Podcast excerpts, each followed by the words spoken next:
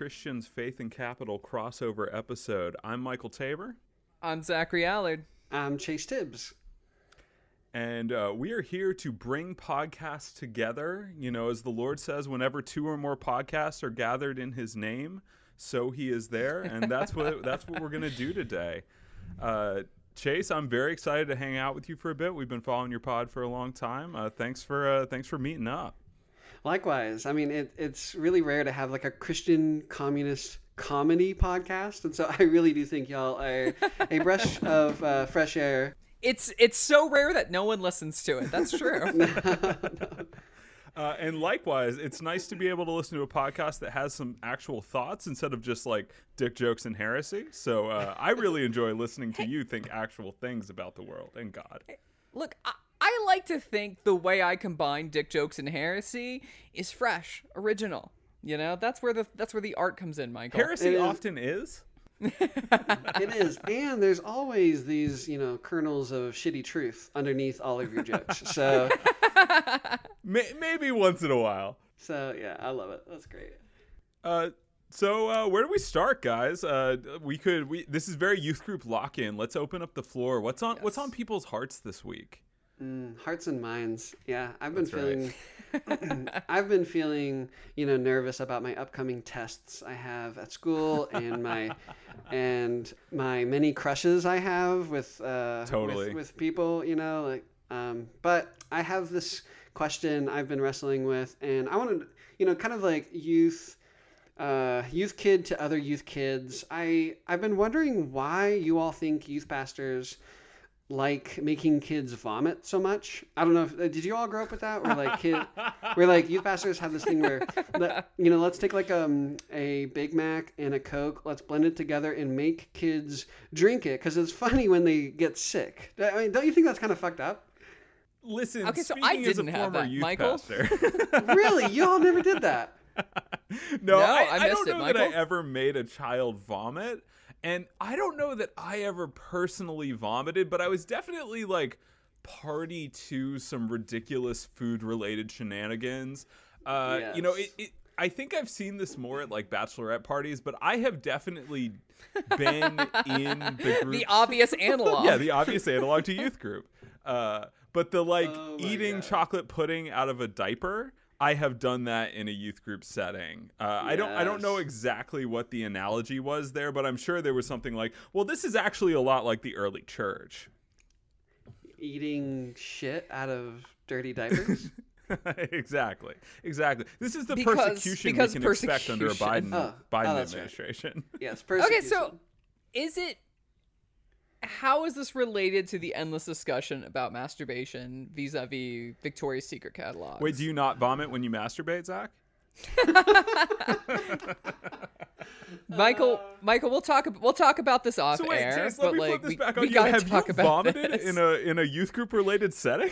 Oh my god! Like that was just kind of like a rite of passage. It was something like so many of us. What the fuck? It really was. It was something like we longed to do, right? Like when I was a What? Um, yeah, yeah. When you were like in elementary, you walk into the gym and you'd see the gym full of older kids. You're like, man, one day I'm gonna be in youth group, and they're like slinging around pantyhose filled with like flour, right? Or they're having some kind of weird like relay game. Um, and then there's the special night every so often where the youth pastor is like, all right, this is going to be a big night. And so we want to make, I think it's, I think it's mostly about like making kids laugh, but also I've, in my conversation with other youth pastors who have done this kind of shit before, I think there's like a there's a real enjoyment of making kids kind of like suffer.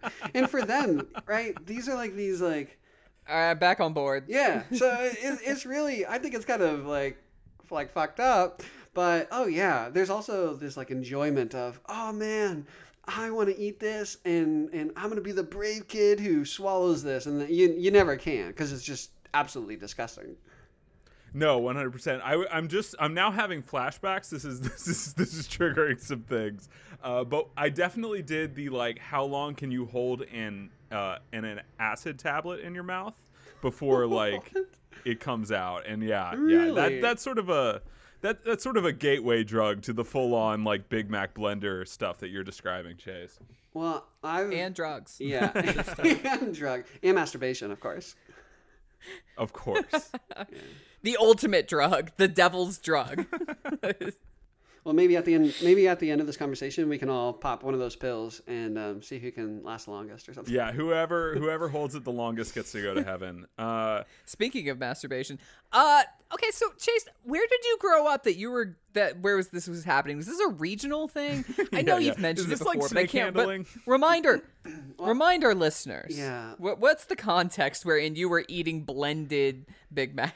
I don't know. I I thought that was normal, but um, I grew up in First Church, First Church of God, uh, affiliated with Anderson, Indiana. There's there's two different like First Okay. I love the name dropping. This is such a direct call out. Very That- good. Yeah. Oh really? No, no, no. I mean, they should own it. I mean, it's like what they do, and they and they themselves. I mean, they're proud of it. Yeah. So evangelical of of of that strain, and there was actually another First Church of God, and they're the snake handlers, which would have been cool too, but um, I ended up in this other kind of evangelicalism.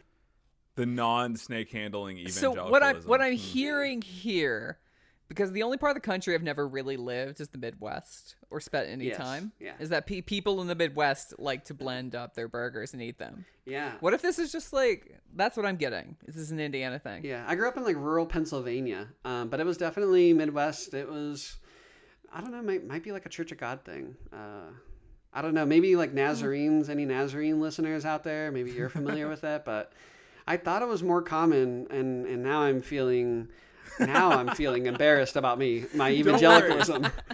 Don't worry, the- our for our the first upbringings time. in the church were equally fucked up, just in maybe slightly Okay. different flavors. You know what a church of mine did for a couple years when I was a kid? They we did we had like I don't know if this was a '90s thing or a Baptist thing or just a my church thing, but we had for a few years like a yearly water gun fight that was for all the kids, but definitely a high percentage of typically male adults also took play took part uh, partook. Yes. and and I'm wondering while we're here confessing strange quirks of our childhood if this ever happened elsewhere.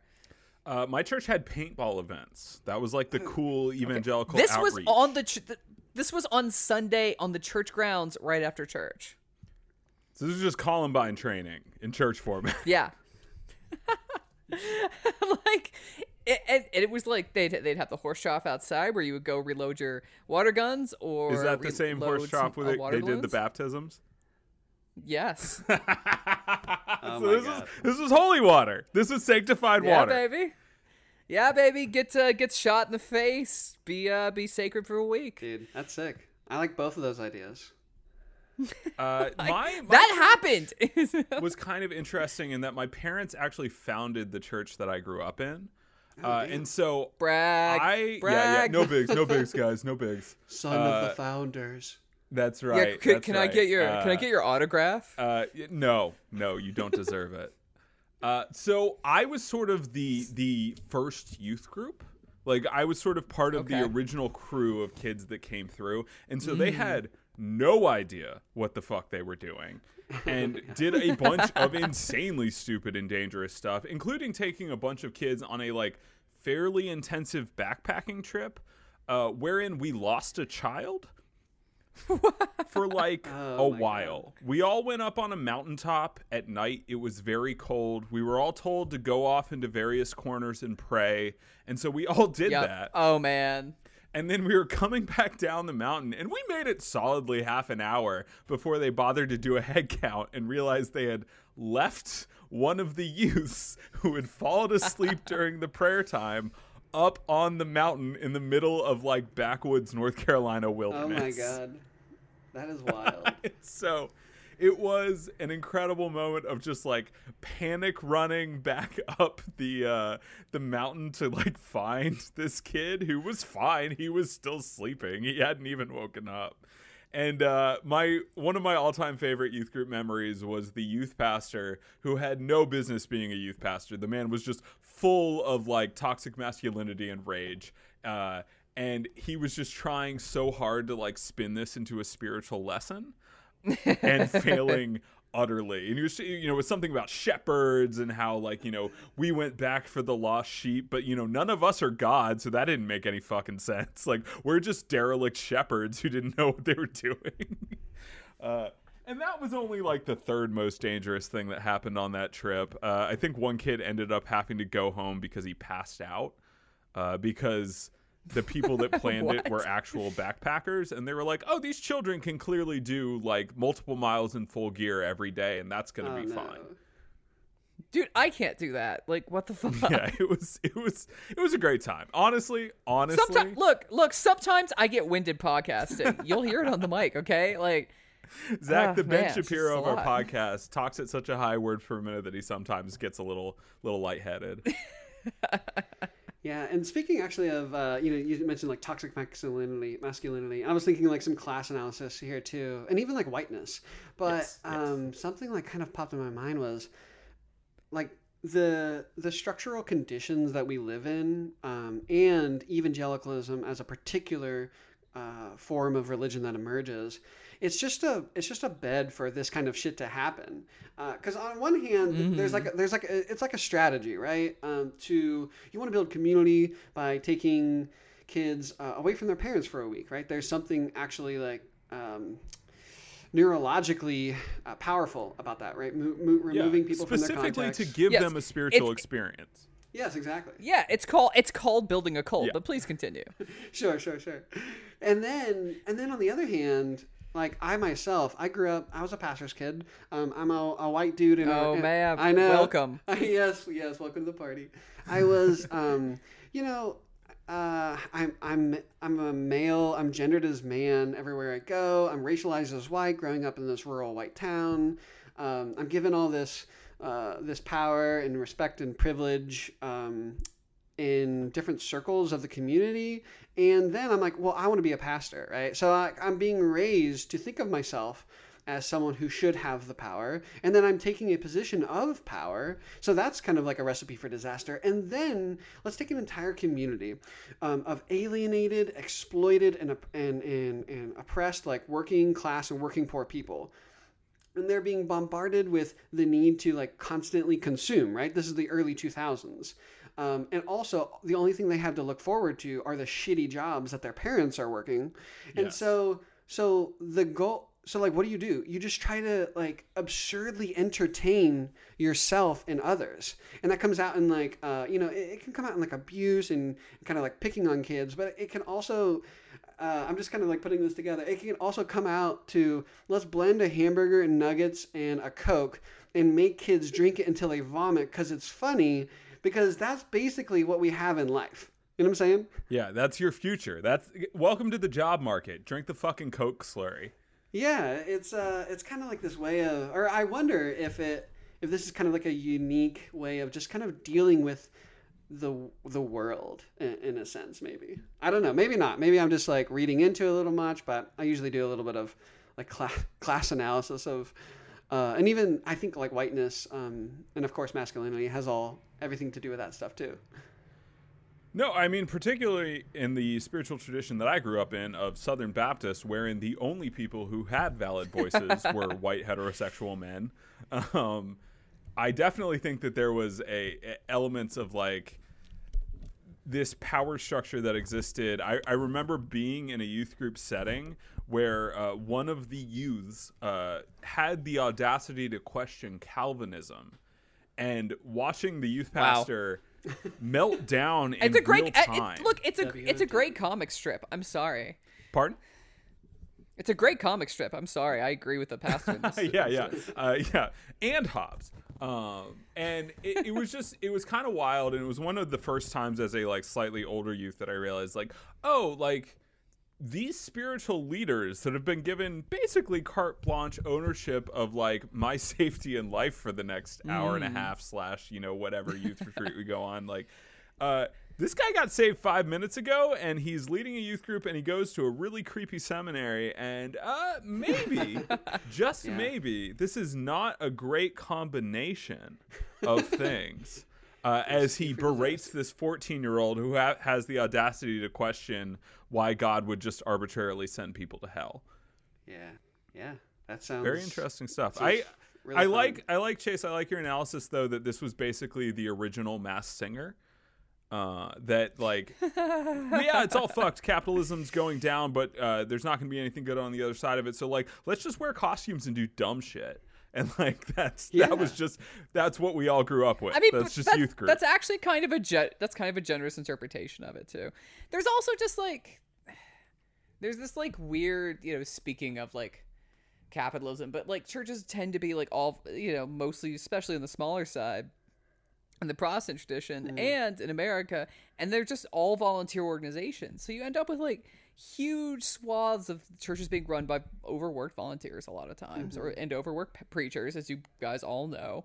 And so you just end up with this just like, okay, this like person who like just no offense, you know, nothing wrong with this, but just like has a job six days a week and is like, I guess I'll have these kids come to my house and play Risk, you know, like, and give them Mountain Dew. Like that's a thing that happens. True. I I spent a lot of nights in basically random church members' homes overnight. yeah yeah and there's like one thing where the community aspect makes sense especially in an incredibly alienated world um Yeah, yeah, but totally. then but but then there's the absurd the absurd shit that i think is just an interesting phenomenon i don't know it's weird it's definitely some of the strangest stories of my life took place in a youth group setting. Uh, and I, I, I look back on that and the lack of like any sort of actual oversight over the things that were happening to literal children is pretty remarkable. yeah cool Uh, Um, Chase, were you were you a pastor for a while?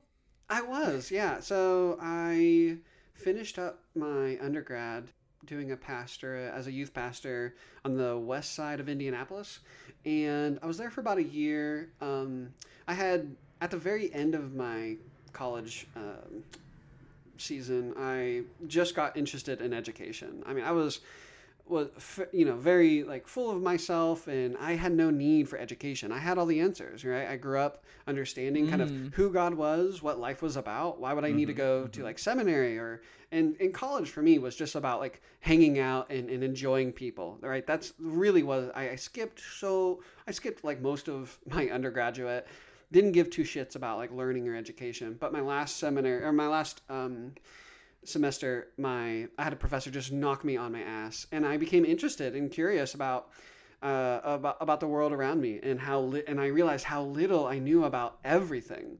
Um, and so yeah that so that was like a, a turning point for me. But anyways i got interested. I, I decided i wanted to go to seminary um, and i at the time I, I got fired from that position because of my understanding of sexuality at the time and um, theology so they wanted they wanted me to say like I was struggling and wrestling, and I was like, well, of course I'm struggling wrestling with things. Like I think all like Right. everyone and everyone we should continue to endlessly struggle and wrestle, but they meant it in like a derogatory sense, right? Yeah. So I was like, fuck. I was like, fuck. I can't stay here. No way. So I'm out. That's yeah. Unfortunately, that's how that happened. But uh, that was a important part of my journey as well. That's very that's very interesting and, and good good on you for being willing to just be like, I'm not gonna pretend because I, I, I do think that is a, a place that a lot of people do find themselves and I, I'm sympathetic to where like your beliefs and morality don't align with the organization that is paying you money and Sure. uh, and that can be Right. challenging. Uh, I was also an associate pastor, but I you know I functionally a youth pastor. I ran the youth group uh, for a very small church out in a very rural area of California, and I was fortunate in that it was literally just me and the head pastor who was a pretty cool guy. So I didn't have to deal with a lot of the same, uh, you know, evangelical nonsense. And, and the area that we were in Nice. was was just just wrecked by poverty. And and this is before any of my sort of like leftist awakening where I could understand systemic needs. But as an evangelical kid who Right. came out at 19 to do that, even then I was just like, well. Uh, most of what I have learned up to this point is entirely useless. Uh, I have to, you know, figure out what God means in this context at least a little bit. And uh, and it was it was a very interesting time because so much of what I had grown up in was evangelical culture war shit, and now I'm in a situation where it's like, all right, I'm uh, trying to you know minister to and care about this youth. Uh, they don't know how to read. They're in ninth grade. They read at about a second grade level. Uh, their parents are on meth, and most of my ministry is like, hey, I'm gonna try to make sure people have food. Um, and so it was it was it was a big shift uh, from what I grew up with, but it was also very redemptive and probably the only reason I can still had walked the path that I walked to be a Christian today is just realizing, uh, you know, how God can speak to those situations and cares about material problems in a way that I never was exposed to in my, you know, very small town, not particularly, uh, you know, very working class, but still, you know, somewhat comfortable Southern upbringing. Uh, and so seeing God work in the midst of extreme need was really powerful. Uh, but I also look back on that time and just wish that I had had some of the knowledge that came later uh, because there are things that I would certainly do differently. Um, Of course, But, yeah. you know, we uh, we played some Guitar Hero. Uh, I taught a kid to read. We uh, took a guy to jail after he threatened some kids with a gun. It was a good time. Yeah. I don't know if I'd take him to jail now, but I, I definitely that it was it was it was a unique situation to be in for sure. Yep. Who's ready to talk about the Biden administration? Uh, you know, I think I'm gonna go. I think I'm just kidding. I'm kidding. I'm getting a call, guys. Sorry. So I, you know, I think now that we've all established who we are, where we come from, the fact that we all grew up basically indoctrinated with this stuff, um, let's talk about the libs because if you want to talk about indoctrination, talk They about have been doing never realized eight- that material conditions matter.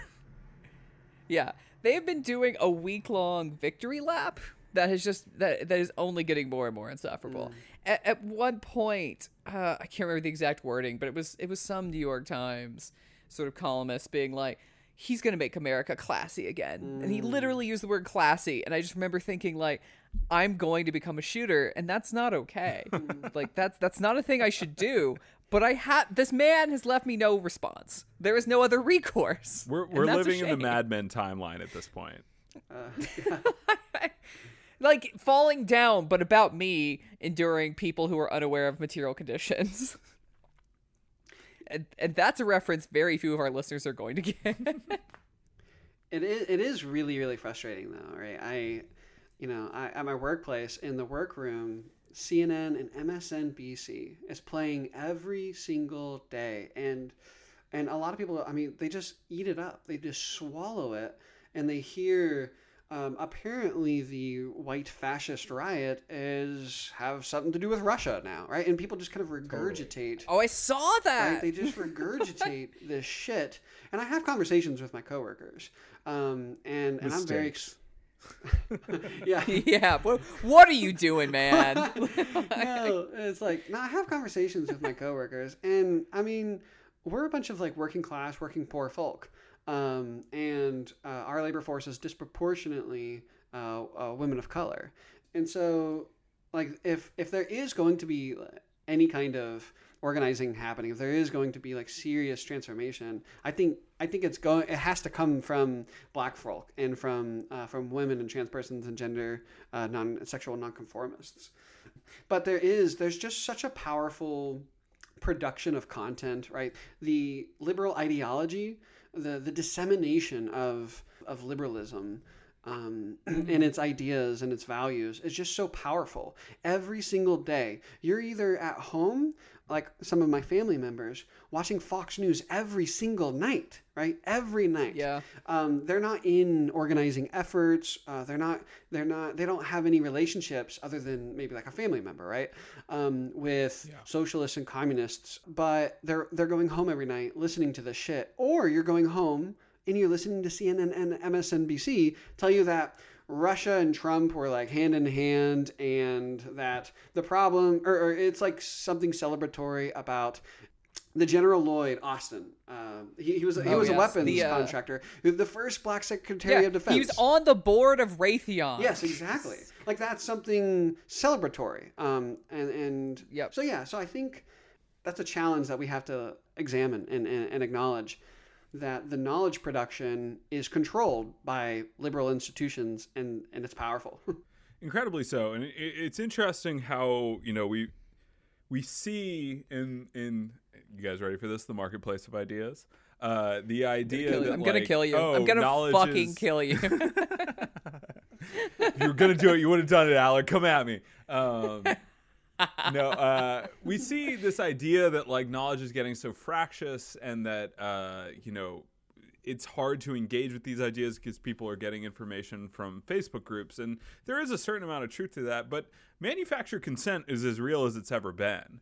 Uh, you know, the, these things have not gone away in any meaningful way, and and yeah, the idea that like uh, the the issue that we are encountering with MAGA riots is is Russia and not America's long history of Christian nationalism is uh, really troubling because it just we're we're in this moment where we are seeing all of the effects of these terrible things. Meanwhile, people are lying to us constantly about their causes, and that makes it very hard to arrive at meaningful solutions. And listen, I and I'm sorry, I just I can't do any more Russia talk. If you say Russia, if you literally say Russia has done anything except be Russia, just fuck off. I I can't. I don't care. They have the GDP of like Wisconsin. Like it's just it's not relevant. And if it is relevant, it shouldn't be. You know what I mean? Like it can be dealt with. Uh, people stop. that bought GameStop stock have more influence on American politics than Russia. Sure. Yeah. Uh, Okay, the people that bought GameStop stock have more influence on Russian politics than the Russian government. It's a it's a it's a fascinating time, and it's hard because I, on the one hand, I am I am sympathetic to the very basic idea that Orange Man bad, he gone good. Sure. Like I I understand that that like that is that is a, a genuinely matters to people. I just also need people to understand that like uh other man also bad. and and that Americans can't do that. Americans are fundamentally incapable. Two men have never been bad. It's- I'm sorry. It's just the way it is. not not two white men, that's for sure. Again, we're in the Mad Men universe. It's not great. Yeah, and like like I'm with you. Um, I, I totally understand like the lesser of two evils thing, but unfortunately, I think both culturally, but also actual structural relationships have created this situation Yes. where we talk about we name the lesser of two evils, um, but then we stay at home. Uh, or, or all we do is we kind of go to work, right? We go to work, and then when we're out of work, we're consumers, uh, rather than particip- you know, participants in actually trying to to struggle and fight for a new world. And to me, like I'm not.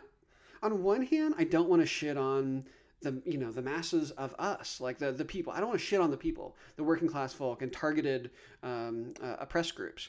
On the other hand, you know Frantz Fanon, I'm doing a series on him right now, with Faith and Capital. But he- Yeah. he also talks about saying, listen, it, if the revolution fails, that's a responsibility of the people. So I, so I think these like, I, I, I kind of go back and forth on not like shaming or, or like mm. shaming us in our failure to build movement, real people's movements, say here in the U.S. or, or anywhere in the world. But on the other hand, I want us to hold ourselves accountable. Does that make sense? No, one Yeah, I have no idea how you bridge that gap, and I agree. Mm-hmm. Mm-hmm. yeah. Mm-hmm. No, it was it was beautiful because I I saw that you were doing that series on Wretched of the Earth, and it was at, at the time that I was reading it for the first time as a communist. Like I had read it before in school as a sort of liberal that was struggling to understand it, and it, it's so amazing to come back to it because I, I I see these passages that I had underlined. uh, You know, most of a decade ago, being like, "Oh, this is interesting. What's going on here?" And I come back to it, and it's just so fulfilling to read because uh, he cuts through a lot of I think modern discourse, and it- which is amazing because he's writing half Yeah. a century ago. Uh, but he just says like, "Hey, we don't overthrow these systems without violence. Uh, we have to. We we can't trust the petit bourgeois to like navigate this for us, which is I think uh, a, some something that like leftists even now really struggle with a lot. Um, and uh, and he has a lot to say about uh, what it means to build an actual people's movement versus a movement that claims to speak for the people and then is happy to continue uh, to work with, uh, you know, specifically as he's speaking with the imperialists, which, I, as you pointed out, Craig, in, in one of what I thought was one of your best points in the series as I've listened to it is like, hey, we need to be listening to Fanon's words as both uh, colonizer and colonized. and that like we both ex- we as Americans specifically we exist in a in a colonial system that has benefited radically from from colonialism but we also as Americans are exploited and are colonialized and are living in a space where like a very few number of people control uh, a huge amount of what it means to be an American. And uh, it, it's been uh, it's been very edifying, and I think one of the things I do want to get to towards the end of this podcast is like Christians and revolution, because I think that's an interesting uh, conversation to have. Uh, But for right now, yeah, no, it, it it's tough. Uh, we're in a tough spot because I I like I said, I'm sympathetic to the people that want to feel like things are getting better, and I am fully terrifyingly aware of the idea that like Biden represents every element of neoliberalism that gave us Trump, and a return to him is only going to give us is not necessarily better. I'm not, and I'm not saying that to deny the like small incremental benefits that might happen, but to acknowledge that like in no way can Biden stop the progression of capitalism that is crushing us all. He wouldn't want to if he had the opportunity. Yeah, and why? Yeah, I think that's like a really important thing. uh, What, what you just said, right? Like he he doesn't want to, or maybe he can't. Um, I think both. Well, it, it's definitely both, given that his entire career in Delaware was like making love to banks. Was Yeah. just, What, like, if, what if I set up a tax tucking- shelter in America? Yeah, was somehow somehow made Delaware the Cayman Islands of the Zach, Eastern I, I think you're being too generous when you call it making love. This was some down and dirty fucking. Oh yes. Good God. It was just I but no but no you see I actually disagree. It was down and dirty, but here's the thing. For Biden anyway, not the banks, but for Biden, it was a pure thing.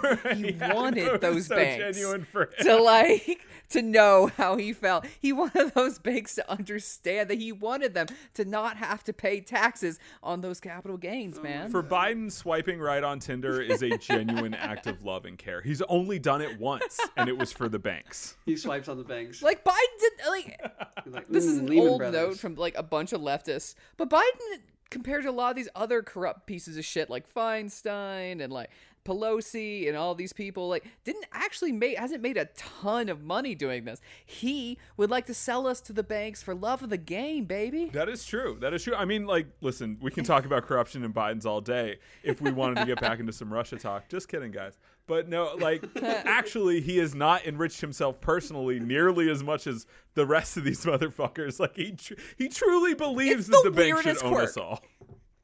Yeah, no, it's it's there's a sincerity to Joe Biden in his villainy that is fascinating. Yeah, there is this kind of fucked up nature about capitalism where it's not always purely about money. Um, it's also about it's all Right. it's also about power and Yeah. and our political representatives when they can climb that ladder um, just by uh, well I guess there there's different reasons right that, that people can climb to the top but um, it's really disgusting to see them up there whether they're a Trump or whether they're a Biden, whether they're a Harris, um, uh, an Obama, or a Clinton, it's just so fucking disgusting. Like when I'm thinking about either my own suffering and exploitation, or my own frustration, my own alienation and, and depression, or when I'm thinking about someone else who has it way fucking worse.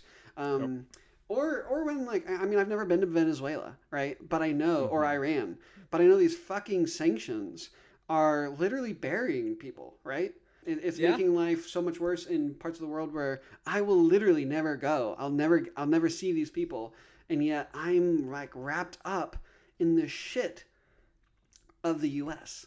I, I don't know. It just makes me feel really gross.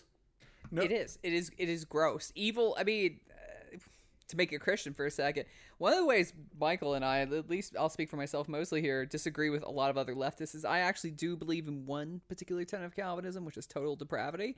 And when I look at the rest of the world around me, how can I not believe it? Like I am complicit in several genocides, and it's like I'm not trying to be complicit in genocide, but it is true.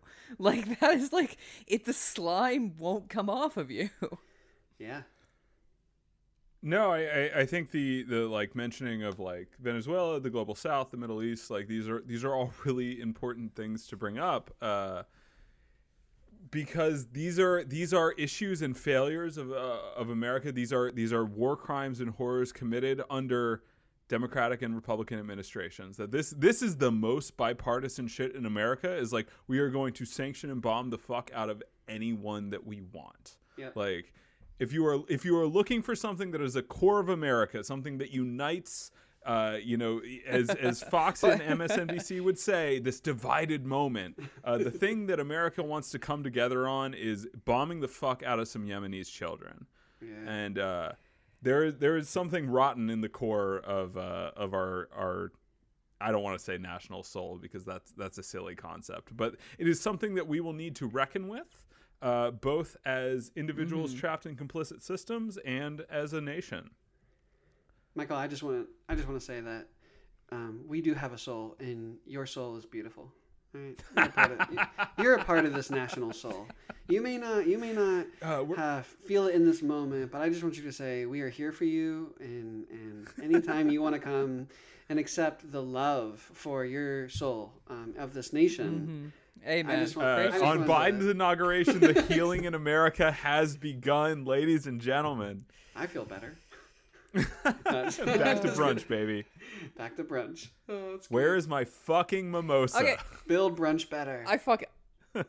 I gotta admit, I fucking love brunch, but I love brunch so much, I didn't let Trump stop me. All you weak bitches stopped eating brunch. What's wrong with you? Brunch rules.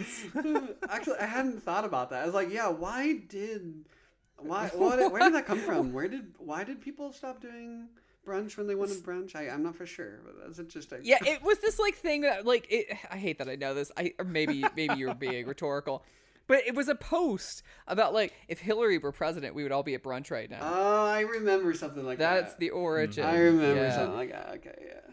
Zachary And Alley again, I terminally think- online. That's yeah, no. But that's the thing is, don't stop going to brunch. Don't let the terrorists win. like, Yeah, y'all. Um, one of you all had mentioned concessions, um, and and I think that's actually a really important thing to name. And and these things are just so absurd, right? Uh, y'all are a comedy podcast, so I think some of this stuff is so fucking comedic.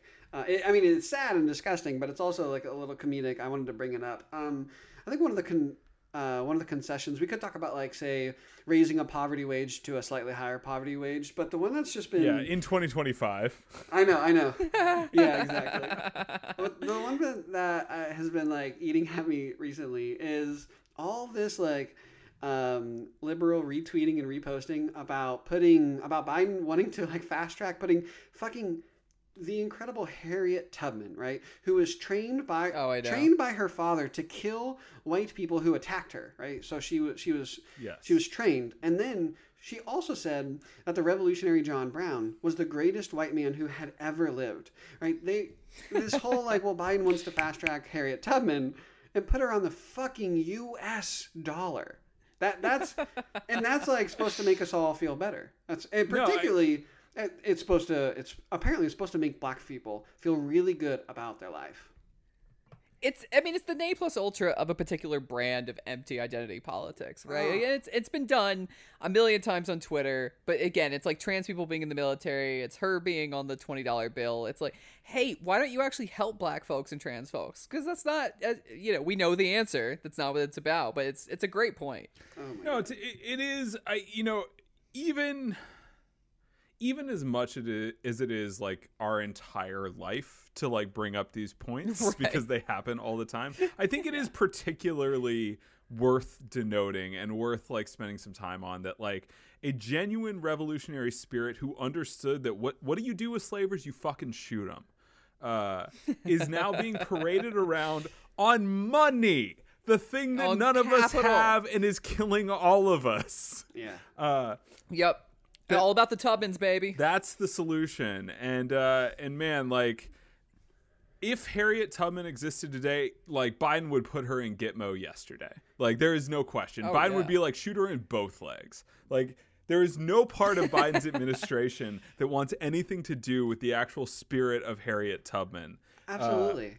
And yet here we are debating this while people are starving hoping for a check that was 2000 and is now 1400 and is going to be you know 25 cents by the time it gets to you and also it's gonna never going to get to you. zero. Yeah. it's never gonna happen. and with fucking incredible no it, it is uh no go off um, I was thinking that within a couple decades, I can't remember what the year is, right? But they're projecting that that black wealth will be negative, right? It'll hit zero and then it'll go negative. So literally, the vast, vast majority of black families won't even be able to have a twenty dollar bill to their name. You know what I'm saying? That's Yeah. it's Yeah, just they're nev- Fuck. People are never going to see that fucking Harriet Tubman 20. No, it, it's it- fucking racial capitalism. it's incredible. And at the at the risk of being three like heteronormative white men on a podcast screaming about black oppression, we should be screaming about black oppression. Like that is that is what we need to be doing in this moment. Uh, and it, it's fucking embarrassing that this is being paraded as progress. Meanwhile, similarly, you know, we talked about Harris, we talked a little bit about that Raytheon executive, like the emptiness of identity politics being like, hey, we found members of your community that are oppressors of you and we promoted them to positions of power and that's supposed to make you feel good. Mhm. And uh Yeah, I mean, It's- it's, it's- eh, we've talked about it a lot. Yeah. but it is just it, it. But it still just is this like endless historical irony, and, and it's just it's so it's so awful that we keep remaking slavery in another name, and we build heroes. The only black heroes we have are from the '60s or before, you know, and that's, and even that's then it. we whitewash the fuck out of them as we Well, as we uh, saw well, with first we Martin have to- Luther King. and and first we have to fucking kill him, and and you know what? I'm really fucking tired of Yeah. it. Oh yeah, well you said something about like basically like killing um, uh, some leaders or killing our leaders, and I, that's probably that's something else that I think as a left or at, particularly like socialists and communists, we will definitely be seeing more of. Um, we had this white fascist riot, right, and the the new MSNBC, right. I saw this at my at my workplace. Um, it was just constantly talking about wow, how did the police like how were they taken over? And and folks are like, well, um, you know what went wrong? And and How did they, how were they forced to take selfies with the rioters? yeah, yeah. But they're definitely going to use this as an opportunity to fund the uh, and and extend you know the surveillance, right? We're gonna they're they're, yeah, they're going to ramp Oh, up yeah. Without a doubt. sur- surveillance and policing of poor people, of working class people, right? So I think like or, when workers are, are organizing now, we're we're going to face new levels of police repression. This is going to be uh, a new level of, of violence against black and indigenous and, and, and immigrant communities, um, and also particularly leftist groups, right? The 60s, 70s, and it was kind of crushed by the 80s. But you had this wave after the civil rights movement of discontent, of trying to be, you know, basically absorbed into the system. Um, and these incredible radical leftist communities really like take the scene. And what happens? You get people murdered in their own beds. Um, you have COINTELPRO infiltrating groups like the American Indigenous uh, Movement, AIM um, and, and Black Lan- and the Black Yep. Panthers Party, and so they're either killing their killing off their leaders, or they're infiltrating them and causing dissension and tearing them apart. And so that's going to happen. Well, it, this hasn't gone away. Yes. All the black, all the people from the Black Lives Matter That's riots in 2014 have died under extremely suspicious su- fucking circumstances. Absolutely. No, we, we talked about it, this a little bit uh, with Scott on one of our previous episodes, but like the only thing that these like federal institutions have gotten better at is hiding the murder that they do. Like they they are they have only gotten more effective at, at giving it just enough pretense that you can't pin it on them. Whereas if you go back to like the 20s, 30s, 40s, they're just like, oh no, we brought the Pinkertons in and they fucking killed you. What are you gonna do about it? and now it's just like, I don't know. We, you know, they just they just died in their trunk, and uh, who's to say what happened? That's crazy. Um, Okay, so this actually feels like an organic place to transition because if I look at the last 40 years and I and I and I see that, I actually see a security state and a federal government that has only gotten more effective, that's only gotten more unified at taking every single event I would say since civil rights and not allowing it to change the market forces or the oligarchy in the mm. least. And it takes, like you said, everything is it involves strengthening the police state or giving more money to the Pentagon. Those are the only two options, right? Like the only two nails that that you have, and you only have, and then you only hit them with a hammer, which is force. And so it's been hard for me, perhaps you guys both know, I to see how any of this can change. And maybe this is a good transition to be like, okay, so what? We exist in this really oppressive hegemon. What do we do? uh, Zachary confessing to the grill pill right here. Uh, Zachary has gotten really into charcoal. Uh, it's like his thing now. Uh, he Yeah, man. mesquite smoked. Uh, he's just making brisket all the time, an absurd amount of brisket. Okay, here, dude, brisket's good. Have you ever had a chopped brisket sandwich? Uh, Get some, get some, get some barbecue sauce in that baby, some pickles, a bun. So it sounds like you're going to start a small business, huh? like in in the face of this world, I'm starting a food truck. That's right. That's right. No, no, no. I'm going to, I'm going to start introducing myself as a venture capitalist. Yeah, No, I think it's a I think it's a really important question, uh, especially because a lot of conversations can be about how shitty and fucked up our situation is, and and I do think it's yeah, it's our whole podcast. yeah. Whoa, whoa, whoa! Careful with the call outs there, Chase. that was hilarious. Y'all, y'all are fucking hilarious. I'm, I'm, I'm enjoying this. Um, and, or even like when we talk about freedom um, or liberation, we talk about like freedom and liberation in the negative sense, right? Freedom from, liberation from, but there's not as much conversation on freedom to, like how. First of all, what are we trying to get to specifically and explicitly? Like, what kind of world, um, what kind of relationships, what kind of ways of being and relating in the world do we actually want to realize? And then also, okay, but how do we get there? And I think there's a incredible like breadth of leftist literature that has gone before us and that people are creating now, but it's not always part of the the conversation. So yeah. So I mean, what do you all think? What do you think we we start doing? Um, particularly as Look, I'm and making- communists, because after I'm this, making sandwich- after this, right, Michael? No, I'm sorry, Michael. You mentioned that you want to come back to like Christianity and church stuff, but for now, let's link particularly just as like socialist communists and Totally. Chase, not to immediately throw your question back on you, but I think one of the things that your podcast and your work does so well is that uh, we here at Shitty Christians like to focus on uh, shitty Christians. Uh, we tend to have a pretty evangelical focus, and a lot of the what we do is deconstructing like the problems in evangelicalism, but we don't necessarily focus as often on how to build a meaningful like leftist movement. Now, your question was specifically about what we as socialists and communists do. And it, it reminded me a little bit of uh, an article that we've covered on our pod and Adam Joyce, who is a writer that we uh, are going to be having on shortly. But he wrote an article called The Church Must Be Anti Fascist. And one of the things that he said in that article was that, like, our calling is to be good comrades. Like, our, ca- our calling is not to take ownership of this process, but to stand alongside uh, our, our fellows in arms. And uh, I, I think for me, if we're looking at like, okay, like what what is the next step? Uh, you know, I think about a guy that we had on our pod a couple weeks ago, Gomer, who is a communist organizer in LA, and a lot of what he does is is focusing on very local issues because these are the things where the left as it is right now can make a difference and he does a lot of like tenant interventions for like illegal evictions and he talked a little bit about how like evictions are tough. Uh, there are unfortunately legal evictions at this moment of national crisis of housing. Uh, but that like illegal evictions were a moment where you can actually make the police stand down if you know what you're doing. And and I think a lot about like how do we as a community of like socialists and communists like take care of our community in the immediate uh like now in this moment where like so many of us are struggling and I think there is sometimes magical thinking on the left that if you care for people's needs, they will automatically buy into the ideology that informs your desire to care for their needs. And I want to be honest about the fact that like people will accept help without necessarily thinking that what you're doing is is good and right.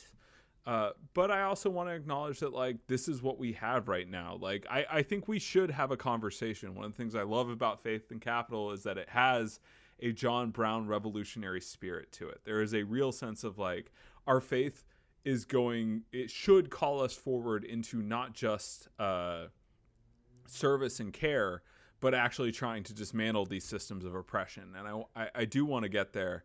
But if I'm thinking about next steps for the left and next steps for socialists and communists, I'm thinking a little bit about like, how do we care for our neighbors? And I'm curious what you guys think about how we do that in this moment uh, where so many of us are in crisis.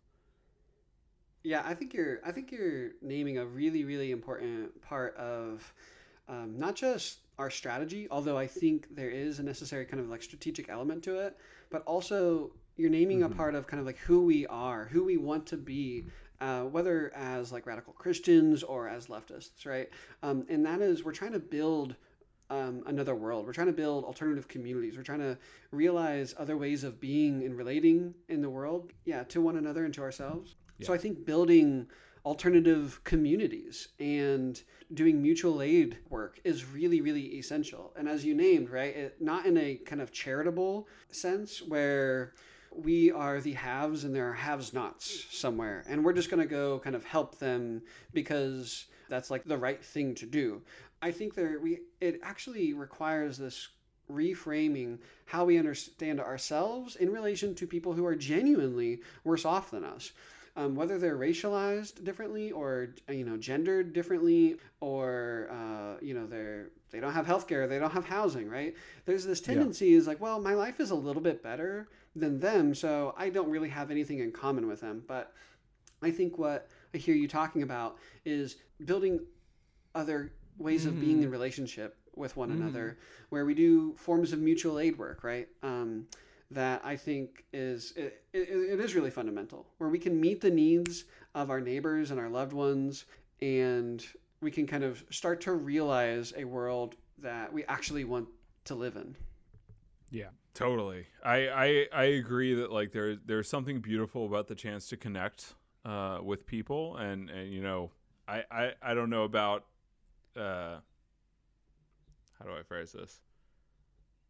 Both acknowledging the privilege that we as like uh, white heteronormative dudes have, and also being like, yeah, we all kind of work jobs that suck. like we work jobs that exploit us and and that like that is genuinely a thing that connects us to like a much wider swath of our community and that's not erasing the the differences that need to be cared for and acknowledged that, that need to be uplifted and and brought to the forefront but it is acknowledging that like we are in this together that that is an act of solidarity uh, not charity. Yeah, we have common and different forms of, uh, of of experiences, right? Yes. We have Yeah. common and different interests. No, thank you for saying that. And the common interests don't erase our our different um, situations in life, but one of my frustrations with liberalism and kind of liberal postures of anti-racism is they basically say that and this also goes to kind of more liberal postures of, of feminism without any class analysis is like if you're if you're a white dude you have nothing in common with with people of color or black people or indigenous people um, if you're a white dude you have nothing in common with um, with women or trans persons or um, gender nonconformists and i think that is the worst and most insidious lie it is. It's really, really fucking evil. And it actually reproduces not only the extreme forms of anti blackness and um, cis heteropatriarchy, the violence um, against targeted groups' minds and bodies, but it also reproduces the oppression and exploitation of folks like you and uh, uh, us three in this conversation right now. Because whether we like it or not, you know, we are working class folk. We have zero power over really what happens in our communities, right? And, and I, I I have no I have no real voice or power in my community, let alone my city, let alone the, the nation. But I think it's the lies of like, well, you know, if you're a white, if, you know, if you're a white dude, you know, you can basically uh, have the world. And and I do think that whiteness, right, and masculinity, these are powerful forms of of privilege, but they're also Oh, uh, sure. You know, Martin Luther King talked about eating Jim Crow. The 1890s saw incredible class struggle. You had rural farmers getting thrown off their land, becoming tenant farmers to wealthy capitalists. Then you had the emerging mill workers, these poor working class immigrants uh, from southern and eastern Europe, um, who are getting crushed by the most powerful capitalists uh, of that day, the mill owners. And then you had black people who continually were being excluded from real power in the Republican Party. So you had these fusion politics emerging. And the response to the 1890s massive class, racial, gendered struggle was whiteness. And, and King talks about that, right? He says, you know, yeah, he talks about feeding the people Jim Crow because you're so fucking poor. Um, that's the only thing you can have is just thinking that you're white or thinking that you're a man. Um, I, I, I think that's a really um, yeah important thing to kind of deconstruct for us as cis hetero white dudes. Yeah, I mean that's why I fucking I, I particularly just despise identity politics. I think it, it really really is is reproduced to keep us apart and to keep real solidarity and to keep people who should be you know the sort of you know the Rainbow Coalition from Jane from uh, Jesse Jackson in the '80s, and, which is like sort of the, the closest thing to a Bernie Sanders style movement. Uh, bef- uh, between him and like Do- Do- Dobbs, Debs, and Debs, and, and and so I I agree. I think it's it's it's in Mar- King obviously talked about it, and so I just it, it's the thing that grinds my gears, not because I don't care about marginalized communities, but because I want to be unified in with them in their struggle and not being told, you know, and, and that's. I, and I, I see liberalism reproducing these distinctions to protect capital. What do you? What would you? Yeah, I, I, I think if I can if I can nuance my co-host point, it is not the existence of identity politics, but the uh, specific l- neoliberal take on identity politics that says that like Wait, it's the weaponization of them. Like obviously, any class struggle needs to be truly uh, intersectional. intersectional. Thank you. Obviously, any tr- uh, uh, obviously any sort of class struggle needs to be truly intersectional, but we also actually have to be unified.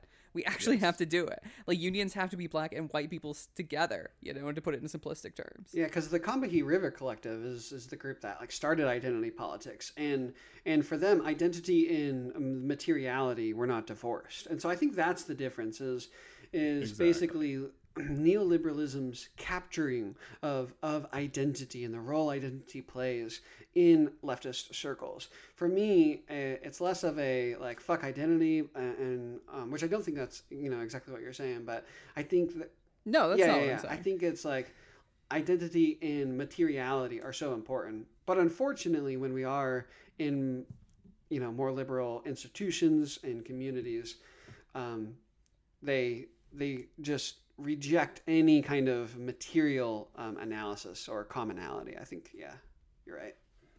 Yeah, re- re- rejecting the specific application of identity politics to this moment that can tell you that uh, a Raytheon exec being in Biden's cabinet is a good thing for black people. Yeah. Like that that is that is the specific application of what as you called it an app, uh, uh, capturing of identity politics that uh, is worthy of rejection.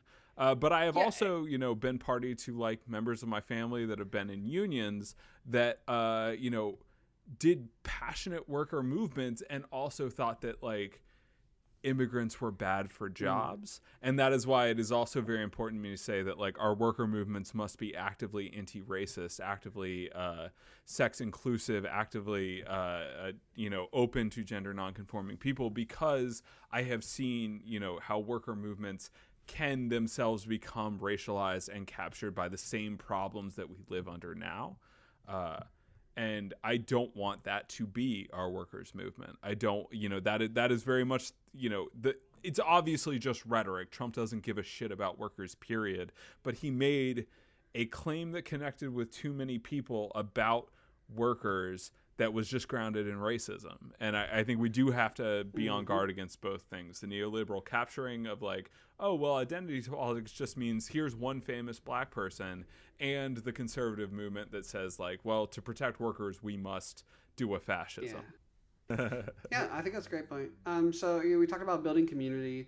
Um, Michael, you you were naming like joining or or family, like participating in, in labor groups, and I do think collective struggle, which has kind of been a, a theme of this conversation already, but just participating in, in or maybe even ha- you you might have to like start um, radical community labor and tenant organiza- uh, t- tenant organizations. I think that's really, really fundamental. Building alternative organizations that are are explicitly anti-racist, explicitly feminist, um, explicitly anti-U.S. imperialism if you're in the U.S. and and and because the changing of our analysis of things, right?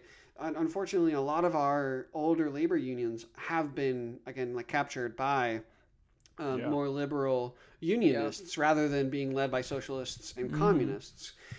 Which is why my conservative relatives can yell at me about how unions are bad, which is fucking absurd. Yeah. But they like Yeah. So they tired. can they can use that as a ploy to be like, well, you know, But um, raising and radicalizing the consciousness, uh, for, for that's whether that be for ourselves or for our communities, I think that has to be connected, if not primarily through organizing efforts. And we we're- don't have organizing efforts. We don't have many organizing efforts going on right now.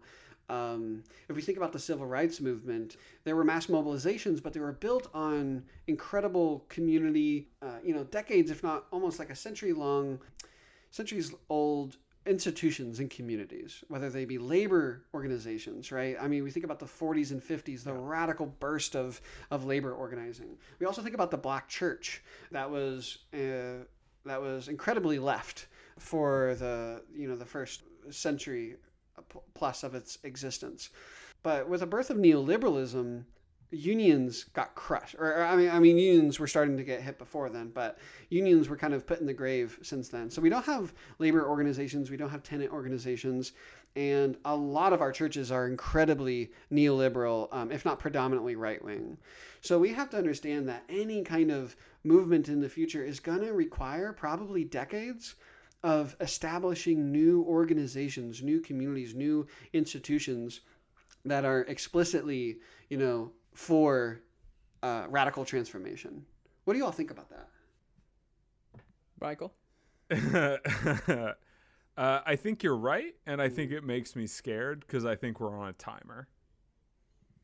And uh, maybe, may I, I don't want to be doom pilled about it, but uh, you know, if I look at uh, climate situations, if I look at the rapidly accelerating, uh, you know, late stage capitalism, I I worry that like the organizing that is i agree absolutely a necessity to our movement that we must we must build these things that we have been dealing with in a, a very effective ideological battle against worker movements and against uh, class consciousness in our country and the world for a very long time to where you know my more conservative relatives can tell me how can you be a socialist? Socialism has always failed. Also, I refuse to acknowledge what the CIA has done in the global south. Like, I refuse to acknowledge how the game was rigged from the start. But because uh, these countries have struggled in these ways, according to the media that I, I imbibe, that means that your ideology is totally wrong. Like, I, I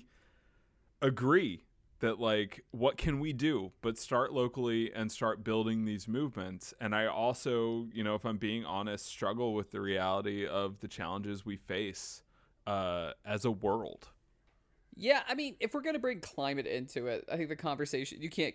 There is no hope for the climate on the time uh, timeline. Straight up, the climate's. I I I don't think there's a single argument that says it's realistic. We will save the climate. We should fight for it. We need to fight for every fucking degree Celsius. We're not gonna do it. Um, on a on a realistic timeline, that doesn't mean mass extinction. Putting that aside for a second because that makes this too large. I'm mass sorry. extinction aside for just a moment guys have Well, i okay. mentioned my grill it has many It's- fine charcoals many meats have been smoked upon it Well, but that's the thing is like you can't. It, it's such a big conversation to talk about. I think climate collapse that like it honestly would overwhelm the rest of it. Like you, you actually kind of have to kind of like put it aside for a second. That I I agree with Michael, which is a boring take. Uh, that like we have to start organizing locally, Uh, but. I too am just like, man, I think about the climate all the time, and it really does make me just want to grill because it's like, well, that's gonna be a real. The seas are gonna come and wash us away anyway. You should definitely Uh, grill. if Yeah. I'm glad that this is a pro grilling podcast.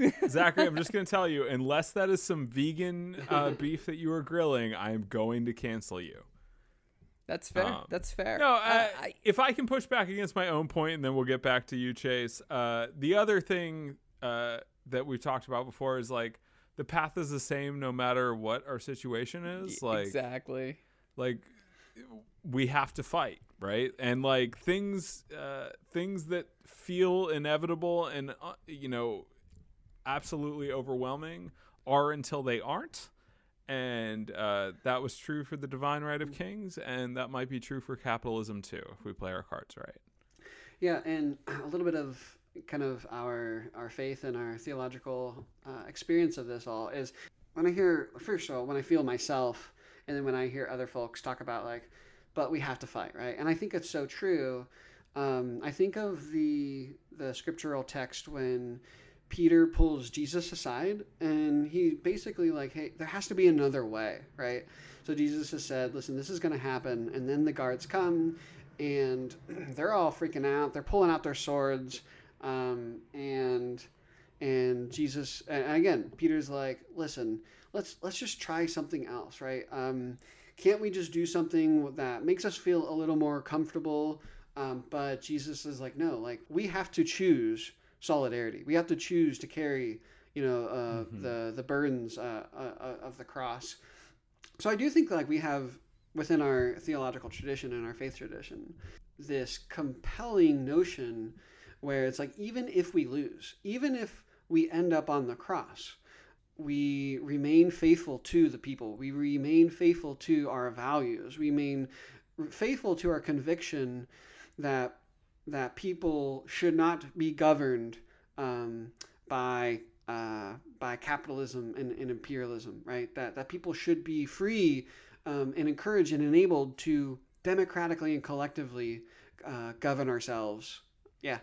So so anyways, I, I think there's for me that always pops in my head. It's like even if there is a question yeah. about whether we may lose or not, there, there's something compelling about that that story that reminds me. It's like well, it doesn't matter because yes, I'm here for winning, right? I, I am very much in here for winning. We need good theory, we need strategy, and we need to be kind of relentless about it.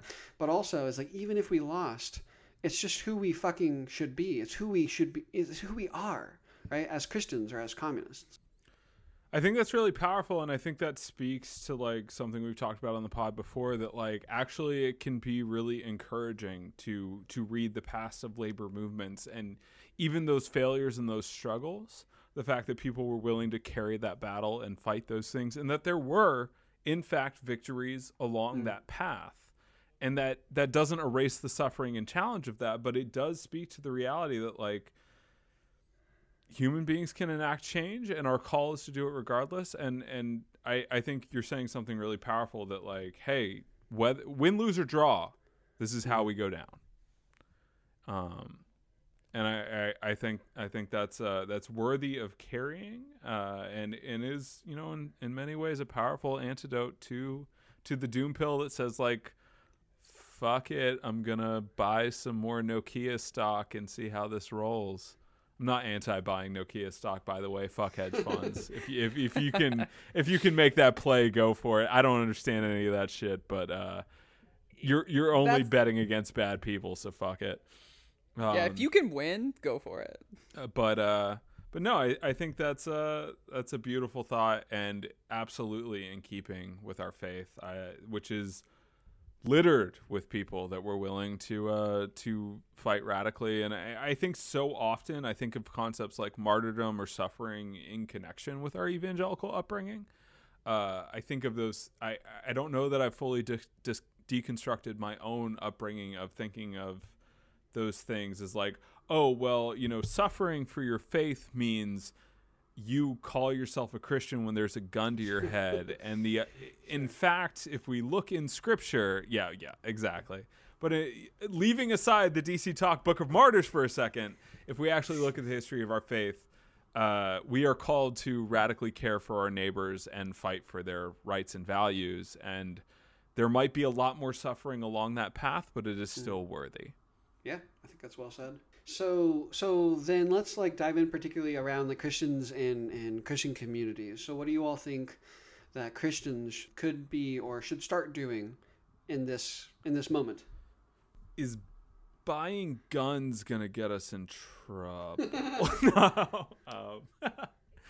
in, in America, historically, no. yeah, no, we're fine. We're fine. I mean, historically speaking, evangelical Christians already have all the guns, so it's fine. Uh, yeah.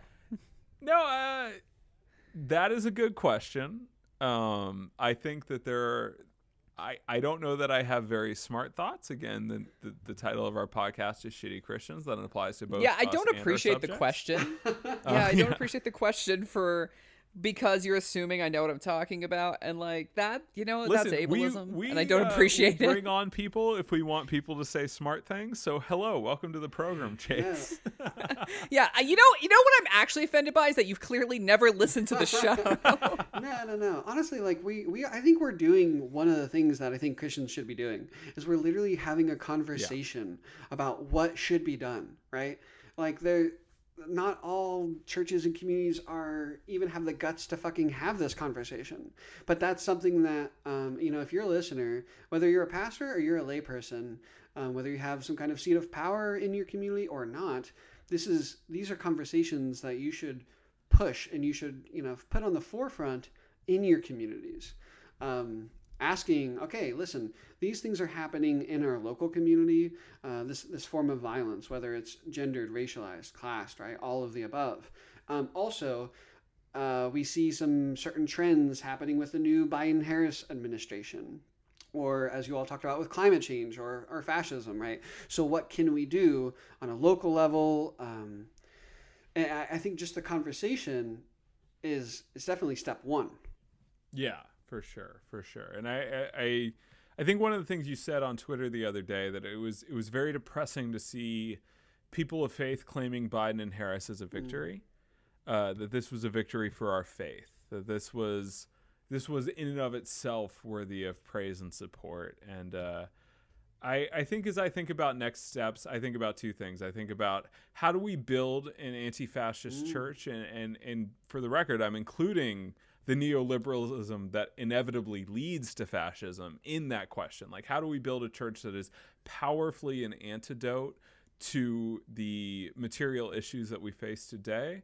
And I, I, I'm also thinking a little bit about how do we encounter the Christian nationalism that we saw storm our Capitol a couple weeks ago? And I don't want to be like over dramatic about a uh, selfie op, that this was basically the uh, fringe right version of like Instagram influencers renting out a fake plane for an afternoon so they can take selfies it- and pretending to be cute. a private jet.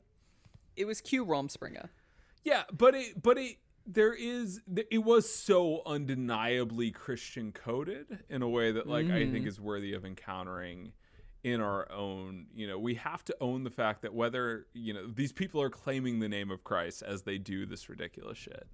Um and uh, I think those are all things worthy of consideration. And one of the things that I really appreciate about Faith and Capital is that there is a real uh, John Brown revolutionary spirit to the work that you do. There is a real belief that, like, as I listen to it, that like the things that uh, we as Christians are called to be a part of might be genuinely revolutionary, not just like incrementally leftist or incrementally uh, taking steps. And so, with all of that preamble said, let's open the floor, guys. What's our next step? Chase, please. I'm o- I'm o- I'm o- I'm over here t- t- tasting this brisket. What what's what's on your I, mind? I've got a sword that I've just been sharpening for a while. Um, if, if anyone wants to meet me in Kentucky, That's hilarious. I I'm I'm definitely gonna make a, a peanut butter milkshake after this one. But um, so I do think that one thing that folks can be doing is fir- first of all, we just named to to fight something like fascism. To fight the the white mobs um, and the white terrorism that will only increase to, to take on the social and political and, and military repression, right? Um, in, in the U.S., we have to start again these these radical organizations and institutions we need to be building community and doing mutual aid work we need to be focusing on raising and radicalizing our consciousness and base building um, but for christians let's start with doing the hard work of cultural and theological transformation in our own communities um, right whether that's putting on events or putting on conversations but i think that's that's one thing another thing is is is starting to edge, starting to push our communities to choosing sides, right? Because one of the things that liberalism says is that there, you know, w- there are no sides. We're all just a bunch of fucking individuals. unity. Yeah, yeah, unity.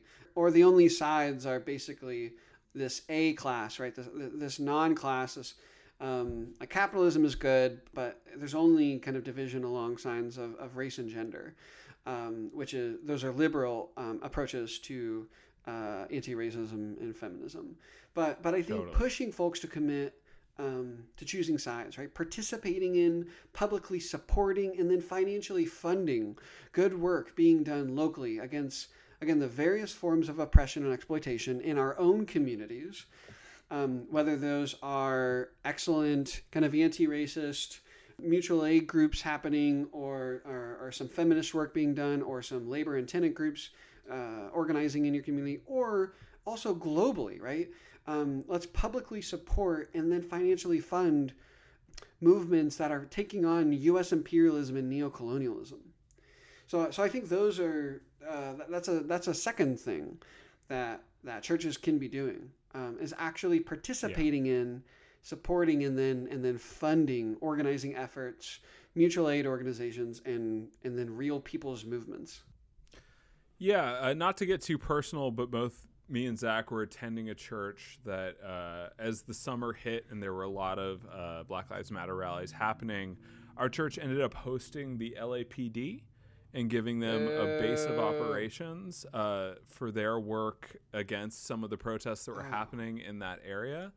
And that was sort of the moment. There were there were already a lot of. It was a very purple church, and for for uh, several years, both me and Zach felt fairly invested in the idea that like hey there's there's a meaningful conversation and dialogue happening here between these more conservative elements and these more progressive ones and that like this is this is something worthy of our interaction and at that point it sort of became clear that what whatever the work certain members of that church were doing uh, the power structure was going to you know unequivocally side with the cops uh, you know every time and As uh, it tends to do. uh, yeah, as, as historically speaking, the church has often done. Um, and you know, we talked about uh, "Wretched of the Earth" and Fanon earlier, but he specifically name checks, you know, the church as a, a harbinger of colonialism and as a, as a, a sister to it uh, in colonial contexts.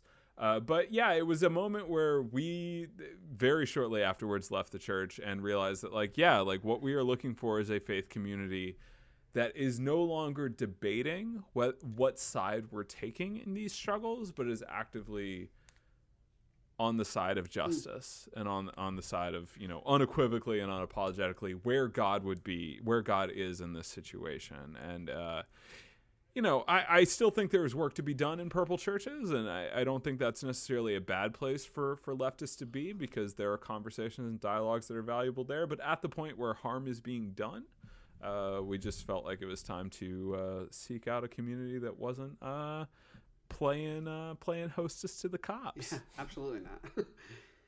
yeah, I think that's a great point, and and that can really suck. I think a lot of folks are in situations where it, it's honestly it's really lonely to be to be a Yeah. socialist or communist. Um, I know I've felt that. Uh, me and my partner, uh, ever since we moved to Charlotte.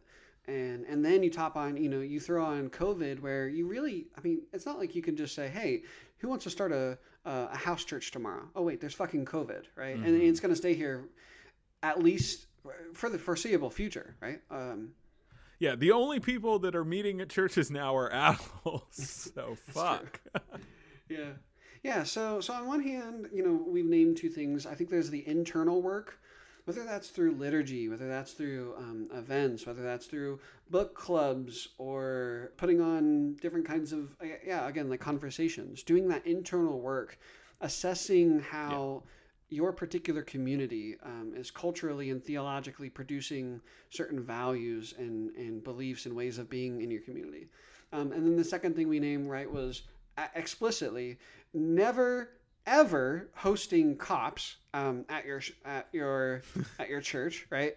Um, but actually funding and and creating safe places for maybe there are workers in your community. It's really really terrifying to to organize your workplace, right? They may need a safe place. Also, Yes. um, tenants. Tenants need safe places to be uh, having conversations against their landlords, or right, right. There's all these different groups that need spaces, and so I think we need to hand it over, right, to whatever the people's needs are. And then the third thing I wanted to throw out there was I think religious communities in general, whether they're distinctively Christian or not, but the few religious communities, organizations, and institutions that are explicitly um, for socialism need to be coming together and building networks and relationships together, right? Because that relationship, I think, is so fundamental. Again, we, we, we didn't talk about it too much, but like base building is so fundamental right now. Like folks are like, well, let's like try and pass a statewide, you know, moratorium on eviction. Let's cancel rent all year. And that stuff is like really, really important and good, but that's not going to happen. And it really shouldn't happen without the people themselves deciding we are going to make that happen. So as we mm-hmm. start these micro communities and organizations locally, whether that be again, like Michael, where are you at again? Uh, Los Angeles. yeah, Los Angeles or over here in Charlotte, eventually our religious communities need to build networks and relationships together. Something I think the Institute for Christian Socialism is, is actually envisioning and trying to do, but and we're so few um, that we really do need to come together and support each other and encourage each other and also learn from each other. No, one hundred percent, and uh, I, I think that's part of why it's fun to uh, you know guest on each other's podcasts and invite you to drink this uh, Big Mac slurry that I prepared for you. um, no, it's uh, it's really good. It's really good stuff. All very valuable words. Thank you for saying smart things. We really appreciate it. Dude, that's, Oof, this, man, I was worried. I was worried I was going to be called upon. All right, you're up. What do you think uh, Christians should do I- in the I- face of persecution from atheists? Yes, yes, thank you. Now I'm ready. I'm ready. So you know, you like you like make sure that you take your kids uh, out into the woods and teach them how to shoot, and like what they do need to do if they survive. Kind of like in a Mel Gibson scenario. You know, the world has ended or something, and the, Chri- they're coming to kill all the Christians, and you, you know you have to protect your family, your home. What's yours? Tune in to uh, Zachary's script for God's Not Dead Five: The Reckoning. Oh my god. That's right. That's right. Look, listen. Do I do I need to know how to hand load my own ammunition now? No. But when they come for the Christians the way the Romans did, I will then. Okay, this but unironically for leftists. Oh my god. I, I don't really have any like great answers in part because you guys have covered it all sort of top to bottom. I think. Don't say you The guys for- when it was Chase. Let's give Chase the credit. Okay, he's you're right. due I'm here. sorry. When Chase said a bunch of cool, insightful shit, and Michael did fart noises with his mouth, No, no, no. I like. Yeah. I, I don't. I don't have a lot to add because Chase did the cool shit and Michael did the fart noises, which are usually Uh-huh, my uh-huh. bit. Yeah, thank you. If you're like a person who, you know, a lot of people are just kind of like struggling and don't have a lot of time or money or effort to do anything, Yes. I want to say that's okay. Yeah. You can survive, you can try to take care of yourself. But I do think there, if you have sort of the resources beyond that and you only have a little bit, it's okay to like help the kid out in your apartment building who needs to learn how to read. It's okay to give the homeless dude on your street a meal. You know, like it is, you know, it is all kind of taking care of the poor, the orphans, and the widows. That is true religion. And, and I do think at the end of the day, it is, you know, those those. If we all keep doing those small acts, it will also be a part of this.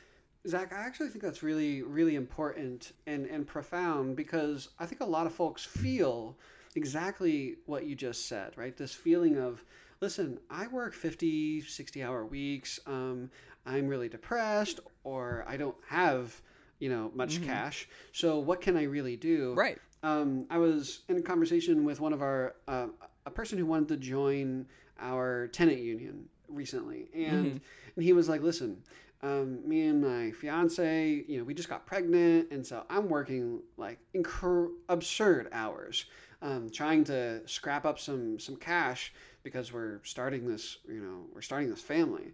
And, and he mm. was like, "How do how do people do it? How do organizers do it? Where do you find the time?" And I do think there's this belief that it's like, oh, to be a communist or socialist, you have to like clock out of work and then you just like you just don't do anything except you're like religiously on the streets. And that's I don't think that's what we're trying to do. Again, this is like a long term vision. We have to understand that like organizing and, and building these alternative organizations and institutions will take a long time. So I would encourage folks, you know, maybe there are some things, maybe we've created habits. Like I know, like I, I myself, right? There have been times where instead of going home, doing any kind of educational work throughout the week, doing any kind of taking care of my body or my mind or my spirit, um, or participating in any group, I would just like binge Netflix and just drink and eat pizza, right? Um, Red Baron is like my go-to, like My hero. Oh, God. Yes, classic crust pepperoni. Haven't done it in a while, but a lot of good memories. Yes. Shout outs for that terrible, terrible habit. yeah but so so maybe folks you know you don't have to like leave your family right and quit school and just just all you do is organize. I think you can i think we can set aside small amounts of our time right now though right? And and slowly Yeah. build these communities and organizations. You don't have to dive in and just kind of like cancel all of your life and your and your hobbies. We're not trying to we're, we're actually trying to build alternative communities which is I think what I hear you, um, you're pointing out is that that can kind of get lost as well in this whole organizing conversation, in this whole like socialism, communism stuff. Um, but it really is about building alternative communities, and that requires us taking care of one another, um, which means saying, listen, you're tired, you had a busy work week, don't worry about coming out to the meeting, you know, this next week, or, or just, take a to take a break. I think it's a hard balance, but I think it's an important conversation. course. I think it's an important conversation for sure to be having. No, I, I think that's really valuable, and I, I, I think there is there's something to be said for like we are so solidarity starved in this country, and we are so community starved that I know that the times in my life where I've been able to like invest in um, community action, whether that was anything from uh, being a part of Food Not Bombs in Sacramento or doing, you know, religious food distribution work in LA or uh, I, I don't want to name more things, or even like a, a freeform community radio station that I was a part of. Uh, like these things that like take energy do do that, but I, I was always surprised by like how meaningfully they like gave to. And I, I agree. Like we are all living under really exploitative capitalism. We all have to like figure out how to build this into our lives without it like taking over our lives.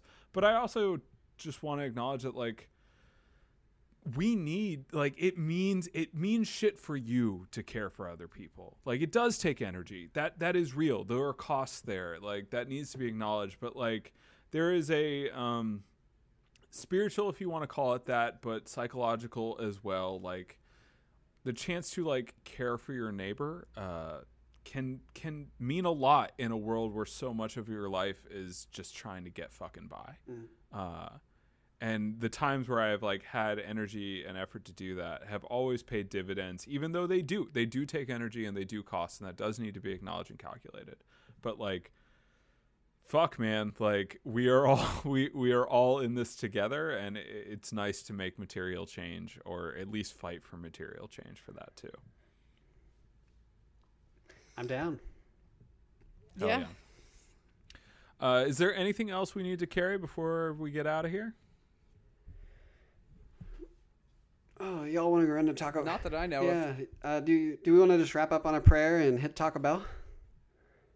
Hell yeah, dog. Man, I love yeah. Taco Bell. praise, uh, prayer requests, or unspokens. Let's do it.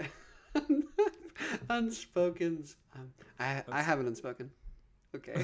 yeah, Okay. I've got I've got 15 unspokens. Yeah. Uh, Yeah. My unspoken is jacketing. I'm just gonna tell you right now.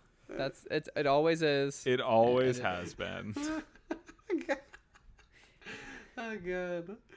Too fun. Chase, this has been really fun. Thank you, thank you for making the time for this. Uh, you know, Yes. we talked a lot about solidarity on this podcast, and uh, it's really nice, really nice to hear somebody with some actual thoughts uh, speak on this podcast. No, and and I I appreciate the work y'all are doing. Again, I think like so many folks, you know, they're they're into it, right? They're they're all for uh, you know building a better world. but laughing is also a part of the world that I want to build. Like I want to laugh more. Um, it's hard to laugh in this world, and so the the the, the comedy and the joy and the, goofiness that you all bring is really is like an important and fresh air to uh, Christian comrades. So I appreciate y'all. This has been fun. Aw. This has been very You're fun. kind. Uh, for any listeners that might be Shitty Christians listeners and this is their first time hearing Chase, uh, may I recommend a couple things? Uh, one, I know it's a little past date at this point, but he did an Advent series that I personally found like really compelling, really convicting, uh, definitely worthwhile. They're like short episodes. Uh, and so, even though we are out of an Advent season, I think they are really worth digging up. And also, he is currently going through a series on Wretched of the Earth uh, that is uh, one of the best like uh, one-sided book clubs you could do. Lots of great thoughts there. Definitely check those out. They're great starting points. Uh, also, uh, I'm gonna blank on her name, Melissa Bixler. She has a uh, Florer-Bixler, uh huh. yes. Uh, she did. Uh, uh, pardon. Yeah, did the one on family. Exactly. Uh, there's there's a great interview uh, with Chase with her that um, uh, I thought was incredibly valuable. She talked a lot about family. Uh, she talked a little bit about like knowing your enemies. Uh, just a, just a great starting point for a very good podcast. So if anyone is looking for where to dive into some faith and capital, start there. Yeah, much appreciated, y'all. Y'all, uh, this has been super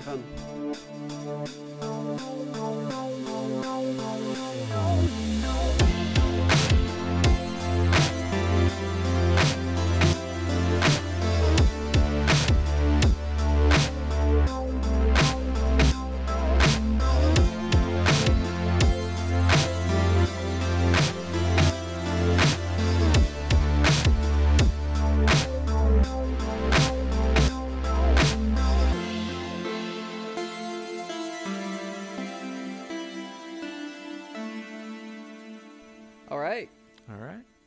Right, All right. All right. all right, Hitting stop. I'm gonna pause my recording. all right, All right. All right. all right, All right. All right. all right, Hitting stop. I'm gonna pause my recording.